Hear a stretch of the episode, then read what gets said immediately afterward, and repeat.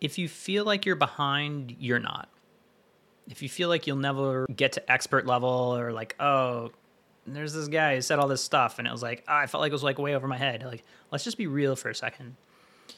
Chat GPT came onto the market one year ago. So talk to me about someone becoming an expert, an expert in, let's say, prompt engineering or prompt architecture. The person who installed, going back to electricity, the outlet on the wall that your device is plugged into right now, an electrician, took like two to four years to get certified. To put the outlet in.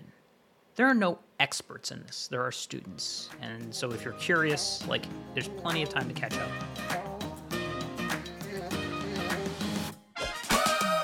My guest today on Mission Impact is George Weiner. George and I talk about AI and its implications for nonprofit organizations. I appreciated George giving me my own personal AI workshop. I went to a workshop on AI given by Beth Kanter and Allison Fine when they published their book, The Smart Nonprofit, in 2022. But when they talked about the profound implications that AI would have for all of our work and all of our work lives, I did not fully appreciate what they were talking about. Fast forward to last summer, and one of my sisters mentioned that she had downloaded ChatGPT and had started playing with it. And I wasn't really convinced until she showed me, and I was quite surprised at the power of the tool. And since then, I've been using it for a variety of tasks. I've also experimented with a couple different AI note takers for meetings. As George and I discuss, none of the output from these tools has been useful without a fair amount of editing, but I do appreciate not having to start a project with a blank page. Yet, I'm still a skeptic about whether these tools are truly time saving devices. As with many tech tools that have come before, they are often touted as time savers. My experience, however, is that while we may save time on more routine tasks, we just end up replacing those routine tasks with all of those when I have time back burner projects. In fact, back in the 1930s, John Maynard Keynes predicted that we would all be working 15 hour work weeks because of all the time saving devices that were being created. And we all know how that worked out. George and I talk about the technology hype cycle and where we are with AI in that cycle. And he provides pointers for how to craft your AI use policy for your organization and provides a couple of practices, practice use cases for the technology in grant writing and reporting as well as content creation. Mission Impact is the podcast for nonprofit leaders who want to build a better world without becoming a martyr to the cause. I'm Carol Hamilton, your podcast host and nonprofit strategy consultant. On this podcast, we explore how to make your organization more effective and innovative. We dig into how to build organizational cultures where your work in the world is aligned with how you work together as staff, board members, and volunteers. And all of this is for the purpose of creating greater mission impact. Mission Impact is brought to you by Grace Social Sector Consulting. Grace Social Sector Consulting brings you whole brain strategy consulting for nonprofits and associations. We help you move your mission forward, engage all voices, and have fun while doing it. We combine left brain strategy and analysis with right brain wisdom about human complexities for a proven whole brain, whole organization process through which every stakeholder thrives. Reach out to us for support and facilitation of strategic planning, mapping your social impact, as well as auditing your services for mission alignment. We especially love working with staffed, nonprofits, and associations with human centered missions. So, welcome, George. Welcome to Mission Impact. Hey, great to be here. Thanks, uh, thanks for having me. We're doing the the podcast swap. I always start out the podcast with asking everybody, uh, each guest, what drew them to the work that they do? What would you describe as your why or your motivation behind the work that you do? Uh, my my mom actually uh, worked in public service uh, her whole career, and ultimately, when I did the math, looking at careers, I just didn't get very inspired by the fact that a lot of jobs seem to just make rich people more money. And I decided to stay with nonprofits and the nonprofit sector. It's the only thing that makes sense to spend my time on. Well, we're in agreement there for sure. Um, and at your organization, your your company, Whole Whale, you help nonprofits and social impact organizations with their digital impact, and you and I are both part of the nonprofitist community. And I've heard you talk a lot about um, AI and nonprofits. So, AI has definitely been on everyone's list for a while in terms of kind of, you know, trends to be looking out for and things to be paying attention to in the future. But I feel like this year it moved from in the future to now. And I'm sure that was actually the case. Like those of us who aren't paying that much attention, it feels like now. I'm sure it's been longer than now.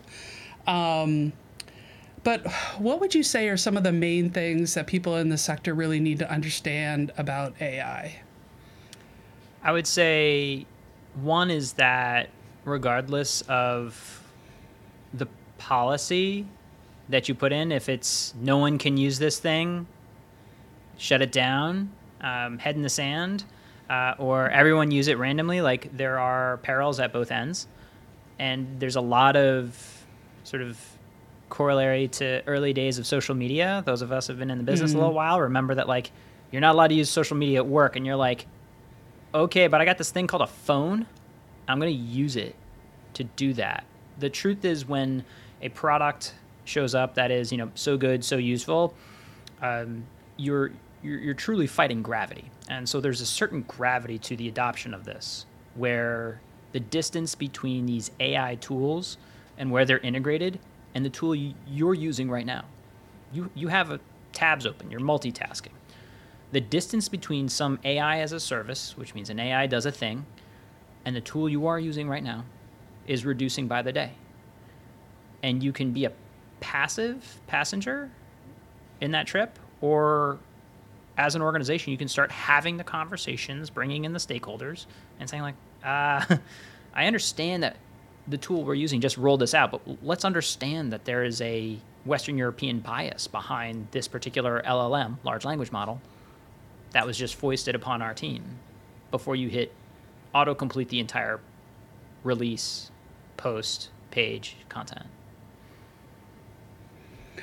So, one of the things that you've talked about is kind of that um, adoption cycle or maybe what people are from some people may be familiar with of parts of kind of the innovation adoption cycle but the one that i was interested that that you had talked about was kind of the hype cycle because i feel like for folks who may want to put their head in the sand and, and not pay attention to this and and not think they have to deal with it maybe until next year or maybe till you know this particular fundraising campaign is done um, where would you say kind of what is that hype cycle with with technology where people are just like oh god here we go again um, and and where would you say ai is in terms of that? Yeah well credit to gartner research for this gartner.com but ultimately it's a very you know just to paint the picture you know on our y-axis the up and down we've got expectations and then on the x-axis on the bottom like uh, we got time and frankly, over time, we get really excited about stuff. I can't wait. It's going to solve all the problems.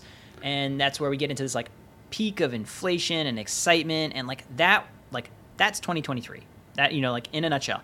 What I'm starting for to AI? For AI, without a doubt. Um, as we're getting toward now the end of 2023, um, anything that, you know, burns brightly can't burn that long. And so this excitement is now tilting toward in in this chart the the trough of disillusionment followed by the slope of enlightenment toward the plateau of productivity. Um, yes very colorful language but if you visualize we go high to low to then a plateau. What i'm trying to do is help organizations get into that plateau sooner because the upside uh, for your employees with regard to productivity efficiency and being able to just do more with less is tremendous if you use these tools the right way. And we're starting to tilt down toward this trough, which means we're going to get a lot more of these negative press articles coming out being like, somehow at the same time, like, this thing is so silly, it can't do any of the basic tasks I ask it. And then also, you're going to see another article that says it's going to take every job that it was ever invented, and you are all at risk, you know, because papers have to sell money, and they do that by tacking to extremes. Um, yeah. Well, I like the um, the analogy to kind of the beginning of social media and all the ways that, or or any technology that you can think of uh, from the. I mean, I've gone through many different technology adoptions over the course of my career, and they're always, you know, the beginning is yes, it's going to solve all the problems, and then No it's problems. evil, and then well, we just use it. I'm wondering, like, to kind of ground this in um, where are people already seeing it? Where are they using it where they don't realize they're using it? I love this question because it's going to make you realize that we've already been using this, or I should be saying it's being used on us. The power of these large language models have been a tightly held secret by large corporations that have built these things on our data for their purposes and have helped their cash flows, their teams do things at scale. And now the wall has fallen and we, uh, the collective we, have access to these tools. And so, what does that mean? That means that you know, roughly 10% of every you know Google search has been assisted by these types of large language models that have given you an answer and let them profit from it. It means that every time you look at a Facebook feed or are a part of one of these social networks that are generating the next thing you should watch, there is an AI involved in that. And even in our own like auto completes of any sort of like, oh, thanks, Gmail. I really appreciate you filling in the first name or pulling in this extra, what, how should I finish my sentence? And it's happened so quietly that we're like, oh, yeah. But make no mistake, it's already been around. We're just more aware of it and have more access to it than ever before. So you mentioned large language model. Can you say a little bit more about what that is? This is such a jargon heavy world and i feel like it just puts a like a gap between like oh my that sounds complicated. All of this we're talking about is and i'm going to try to do like no jargon whatsoever. They took a bunch of text like all of the text from the internet like a trillion words and then they shoved that through an amazing probability machine called a neural net, but it's like what probably related to what, and it's incredible. It like databases it, associates it, and then it sort of like shrink wraps it into this little engine that can predict the heck out of whatever you give it and whatever should come next. In a way that mimics human comprehension, in a way that can substitute now for a lot of our writing. And so that, you know, is my like that's pretty much what we're talking about. So if I'm thinking back to, I remember there was a big thing around Google wanting to digitize like all books. Oh yeah. Was that part of this? Oh, it lives in some corpus for sure. Yeah, yeah. And I'm just thinking, like, um, you know, I was not necessarily thinking that I've been using it, but then I thought, okay, well, when I first started doing my podcast, I would use Otter AI. Yeah. I should have been tipped off by the fact that it had AI at the end of it. subtle. Duh. um, to to transcribe the the interview. And now people have, you know, you ha- you'll see on a Zoom screen where somebody's logged in, their AI is their Otter AI is logged in to get a transcript or notes from the from the meeting. You know, Zoom now has their own um, version where they'll give you notes from the meeting. Um, and I'm, I'm just trying to think of like yeah that the the auto auto correct or auto complete um, all of these ways that that we've maybe started using something but didn't even realize we were using it and only are like conscious of it until we're okay i'm going to download chat gpt and i'm going to put something into it and now i'm using ai but actually i've been using it for the last several years and i didn't even know it Yeah, and to like, I just want to come back to this. Like, there's so much jargon in this topic, and you're like, oh, I don't understand it. I can't use it. The amount of humans that can explain how electricity works is shockingly small. Shockingly small. and we all use electricity I'm a big fan. I've watched Right. YouTube videos.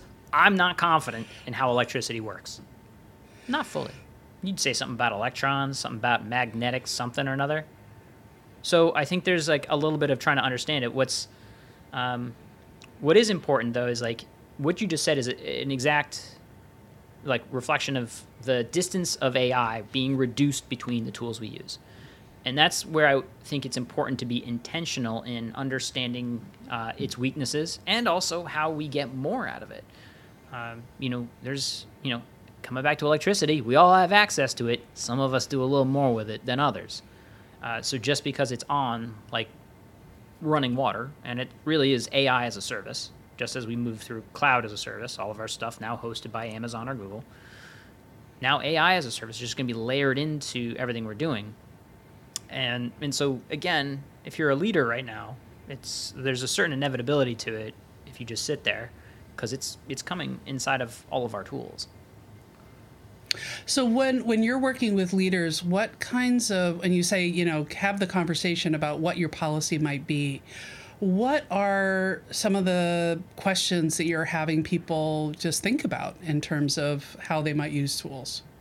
I actually built a free AI policy like uh, coworker, but it's a AI chatbot that walks you okay. through the various steps of creating an AI policy. And it will ask you, and then it will generate your full AI policy, having asked you all of those questions. Um, so, you know, ironically, using AI to help you, but as it happens, if it's an AI policy, who better to advise you? Uh, right. elements in there that you're like, I think it's important to have um, as a non-starter for me uh, are the following. If I'm an executive, I'm making sure the entire company knows that everything generated is a first, not final draft. Mm. So a hmm. first, not final draft policy. If if your policy is nothing right now, steal these words, take them as your own, fully take them as your own. Everything you generate with an LLM must be a first, not final draft. The other piece of any tool we design or any process that we have involving or touching any part or percentage of an LLM must have a human in the loop. First, not final, human in the loop. Go play with the tools. Like, those are some very important guard. There are more guardrails to have, but I know if I give too many, you'll lose the thread. So please keep those. They will keep you out of all manner of harm. Yeah, I mean, I'm just again thinking about how I've been using it. I've now I, it, a lot of it has to do with you know generating um, uh, a summary of a podcast interview or you know yeah. social media posts, a, a, LinkedIn post. You know, so I've actually gone and, and done those kinds of things, but definitely always the first draft, and then I'm you know reading through it, deleting, adding. Um, getting a little bit better at, at telling it what to do, but um, but yeah, I definitely appreciate those those two um, those two guardrails. Where are you seeing? Um, I mean, from what I'm hearing, uh, you know, it's going to be in lots and lots of things. But from um, a nonprofit organization point of view, where are the places where you think it's going to show up or be most easily applicable first? I I like the way you're asking that question because it's not like let's spread peanut butter across everything. It is let's look at the vertical. And I think there's a lot of vertical opportunities. I've been doing a lot of trainings. I've actually been doing I just got off of an AI training, so I'm very like AI primed. And I start actually with this supermarket training. I like walk through every aisle of the supermarket being like, look at this box of, look at this thing. And you know what happens? Someone on the team's like, oh my gosh, that's the exact use case that I have in mind. So rather than me saying, like, oh, use this or this, like, I'd encourage you to walk down that supermarket a little bit, talk with your team, and acknowledge the following that any technological tool or product involves actually the following components the people, the process, and the product. And like, it's not equal parts. It is people first, which I feel like you in strategic planning, like, I don't need to say it. Then the process, and then the smallest percentage is ultimately the tool, the product. And that is where you sort of kind of get flipped on the head. That's the ultimate difference between you know this like you know techno first thinking and nonprofit human first thinking and so that's where i live Well, it reminds me. It reminds me of when, when what I mean. Okay, this will really age me, but um, I've already done it on this podcast, so it's okay. Um, when organizations first needed websites, and they thought it should be in the IT department, and it's like, no, websites are a tool for communicating with other people. They're not about the technology. Maybe when they first existed, people needed higher level technology skills to be able to actually build them back in the 90s. But really, you know, it, it took a while for people to realize it's a tool that we're need we're wanting to use for a particular thing hmm. and in this case you know let people know what we do say who we are and that is really a you know a communication and marketing and fundraising function not a um, not a technology function yeah i mean the realization that it was a medium was Right. you know a, a full phase shift and one of the things i'm hoping is that as i also sort of watched i was actually uh, prior to founding whole whale uh, the cto of do something.org and i did a lot of websiting quite a bit. Um, i also happened to run the it department at a certain point. Fortunately we, we separated those functions over time. Um, but the the thing I have a hope for is that early days of websites, I think a lot of nonprofits viewed them as a brochure online with a donate button. right. And what I hope is that you don't look at, you know, LLMs as, oh, here's a way to like create a tweet and move on. Like, there's a lot that you can unpack uh, inside of there. Um, not just, oh, cool, I made some tweets. Um, you know, you already brought up doing summarizations. The amount of organizations currently by hand going through massive PDFs from grantees or foundations or you name it and like parsing and combing, like that is a great tool. Like you just mentioned it, summarization. There's a whole ecosystem of an art of crafting those prompts and saving you time that lets you do that higher order level of work of like, hey, now let me get into the nuance of matching our strengths programmatically with the requirements of this grant. Yeah, yeah. What are some other use cases that you're seeing? I know you said go through the supermarket and Yeah, pick the different things off of the shelf, but I'm I'm I mean, I'm a newbie, so I don't even know what's on the shelf. Brilliant. So, I've never look, been in this supermarket before. what is a food? Um, so let's just break it up. You know, starting, you already mentioned the like, um, you know, text to text based generation. Summarization is excellent because you avoid what's known as hallucination. Basically, if you're asking for factual recall from an LLM, like give me the exact history of nonprofits since the beginning, it's going to lie one out of five times. I just don't know what time. That's a dangerous use. Summarization, excellent. You've given it the entire corpus of information and then asked it to distill it and then you can work with it. So that's sort of uh, summarization tools like OpenAI is excellent for that. Anthropic.com is excellent for that, for those large amounts of text. Um, there are also services out there like uh, Chat with PDF. Be careful with any tool that you use that you don't pay for, because if you don't pay for it, you are the product. It is being trained on your data, as opposed to those other tools, which have policies that state that they won't be using it. Trust or don't trust those policies, that's fine. The next category I would say to play with is yeah, because I actually wanted to ask you about that because yeah, I was like, hmm, am I just handing them all my information by using this tool and letting it summarize my things? No. In short, when you pay for that API access, they have a public statement that they are not training their data set on. But if I'm using a free one, I am. You potentially are, yes. Okay, okay. I thought so, but I was like, huh. I should probably ask George that. That's a good thing to ask. um, yeah, no, in their policies. And also, I think it matters to them quite a bit as they work with B2B cases and they try to monetize their tool. That kind of thing is is pretty darn important to them. right. um, and even like OpenAI, um, you know, I'll just not date this too much, but early November came out and said they have copyright shield now, where they will literally help you defend lawsuits against things that were originally created by um, their tools. So that's like that's pretty, you know, pretty big nod toward that level of safety. Um, uh, the next bucket though is like text to image generation Okay. text to image generation, and that's where you get models uh, from OpenAI like DALL-E, Stable Diffusion, Midjourney, and like don't get caught in the tool. Just understand that like you write text, it creates an image, and you can then use that image for ads, for your email, for your website, and it has the uh, Creative Commons licensing on that. There are asterisks to get into, but what's interesting is like in your mind, that might be like, oh, that seems like a quaint thing to do. Like, what a cool thing to do.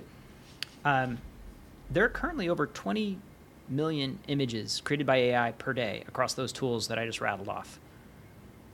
Hmm. In short order, there are going to be more images created by AI than humans in the game.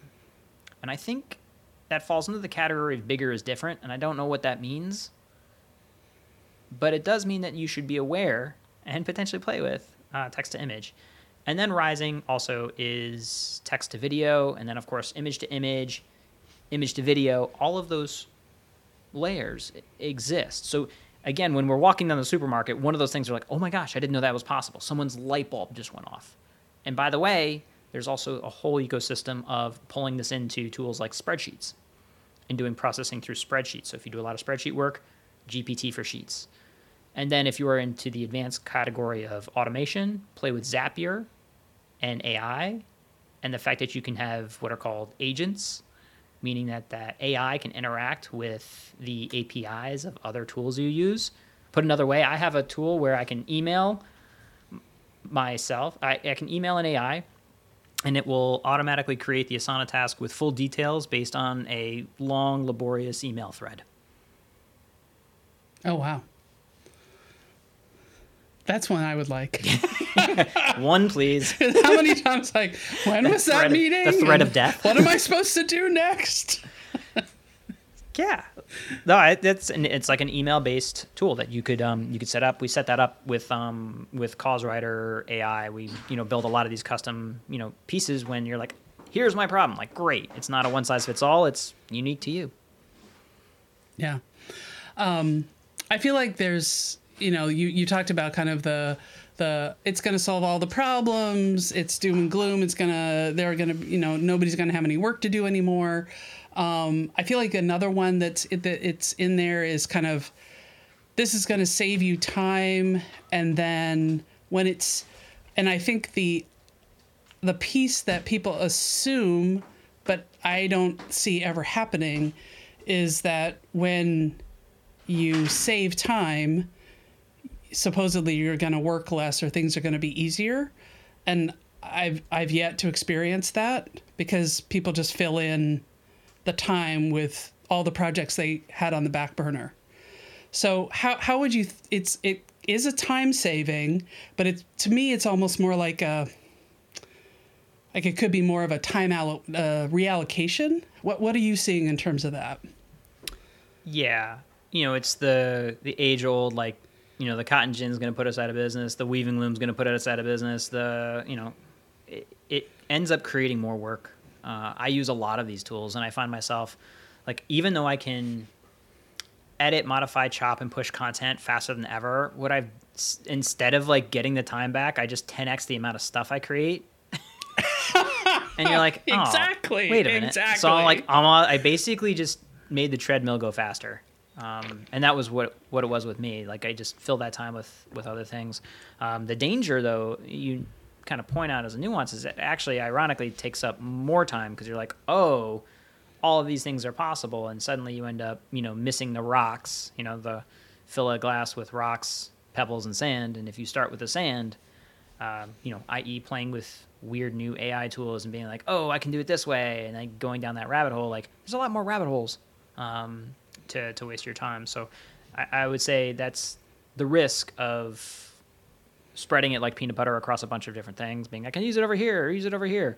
Um, I would say focus on that one use case. Like pull on one of those threads that I threw out there. And by the way, like I didn't even get into like the data analysis that it can do, or frankly the the coding support. But the folks that are in those fields tend to already be playing with it. Yeah, yeah. I mean, I feel like one that I've heard a lot about um, has been in terms of um, grant writing, grant reporting, fundraising. Um, can you say a little bit more about? Am I well? Number one, am I right? If that that's what I've heard, and two, um, how those folks would actually use the tools for those kinds of things. Yeah, I, I'd say there's you know no substitute to playing with these tools for that purpose, but its ability to understand large chunks of text is awesome. And when you're dealing with a grant and also your proposal, it's possible to break that up. So, you know, we literally have built tools that will break down your initial whatever project brief and then format into your outputs. Um, some guardrails on doing that, like, yeah, you could just upload a bunch of content, say, write this for me. What's going to happen is it will do a bad job. If you try to get it to output too much text in one shot, it gets tripped up. You will do far mm-hmm. better by chunking your prompts, meaning breaking up the, the task, saying, like, give me the executive summary of my project proposal for this program. Here's some context of the program. Just write that for me. Great, that's done. Next phase. Give me the timeline and priorities and risks and opportunities for this based on this information. Great, thanks. Next chunk. So, chunking and moving, I think using even like OpenAI is uh, spot on. And with the new updates that they have, they have the ability to give it even more of your data in your own ecosystem. So it, think of it like a sandbox, and inside the sandbox that the AI plays in, it only has access to your grant proposal, the mm. summary of your annual report, the last you know 10 project reports that you have program information and they can draw on that and pull that into what you're writing like and that's doable right now through openai Assistants um, okay or okay. you can pay for tools so i know one out there is grantable um, they they have a tool that you can use through llms that they use modification we like i just said i, I built one the other day uh, for a client um, on on CauseWriter. So I would encourage you to just try it, try chunking it, use OpenAI, ideally pay for the account so you can use GPT-4, which is the most advanced model. See what happens. Any other misconceptions that you um, feel like folks need to be disabused of early on as we're as this is coming at us very fast? if you feel like you're behind, you're not. If you feel like you'll never like get to expert level or like, oh, there's this guy who said all this stuff and it was like, oh, I felt like it was like way over my head. Like, let's just be real for a second. Chat GPT came onto the market one year ago. Wow. So talk to me about someone becoming an expert, an expert in, let's say, prompt engineering or prompt architecture. The person who installed, going back to electricity, the outlet on the wall that your device is plugged into right now, an electrician, took like two to four years to get certified. To put the outlet in. There are no experts in this, there are students. And so if you're curious, like, there's plenty of time to catch up. The rules, yes, are changing, but I think that's a mindset. And a lot of folks that probably listen to your podcast have that growth mindset. So uh, I think it's exciting because there's a lot of upside um, if you're if you're able to do it. But you know, again, my concern is that nonprofits are that passive passenger. Again, you know, hey, the website is just a brochure with a donate button. Um, I'd love to just skip over the trough of disillusionment and get right to the plateau of productivity for.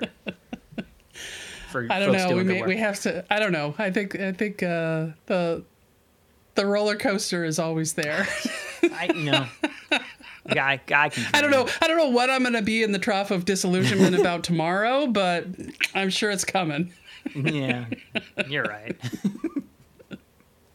so um, at, as we close up on each episode, I ask uh, each guest to for um, what permission slip would they give nonprofit leaders, or what would they invite them to consider um, for for my podcast to avoid being a martyr to the cause, or um, and as they work to uh, towards building a more um, uh, healthier and more equitable organizational culture. So either a permission slip or an invitation. Yeah, um, lot to unpack, but I'd say the permission slip would probably give leaders the the space to learn and the you know, permission to be wrong publicly.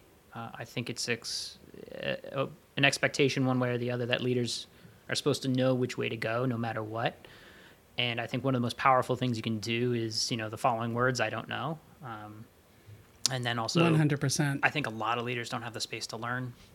I think that's um, you know kind of something tough and has to has to be done with time. Like you, you need that space. Um, so especially right now in a high change environment, um, those are those are some pieces there.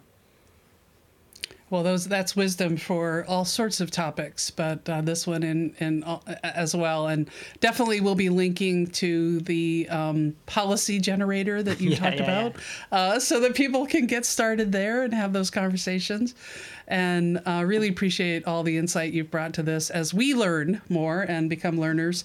Um, well, one of them for me was just you, you posted something on LinkedIn about an LLM, and I'm like, what's that? so there's a lot of learning to happen. So I appreciate it. Oh, thanks for telling the story.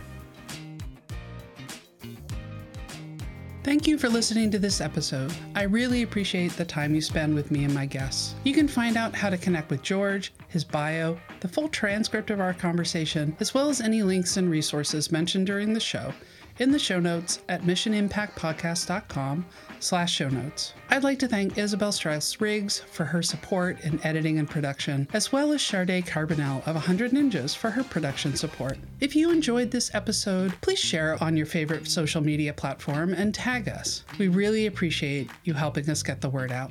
And until next time, thank you for everything you do to contribute and make an impact.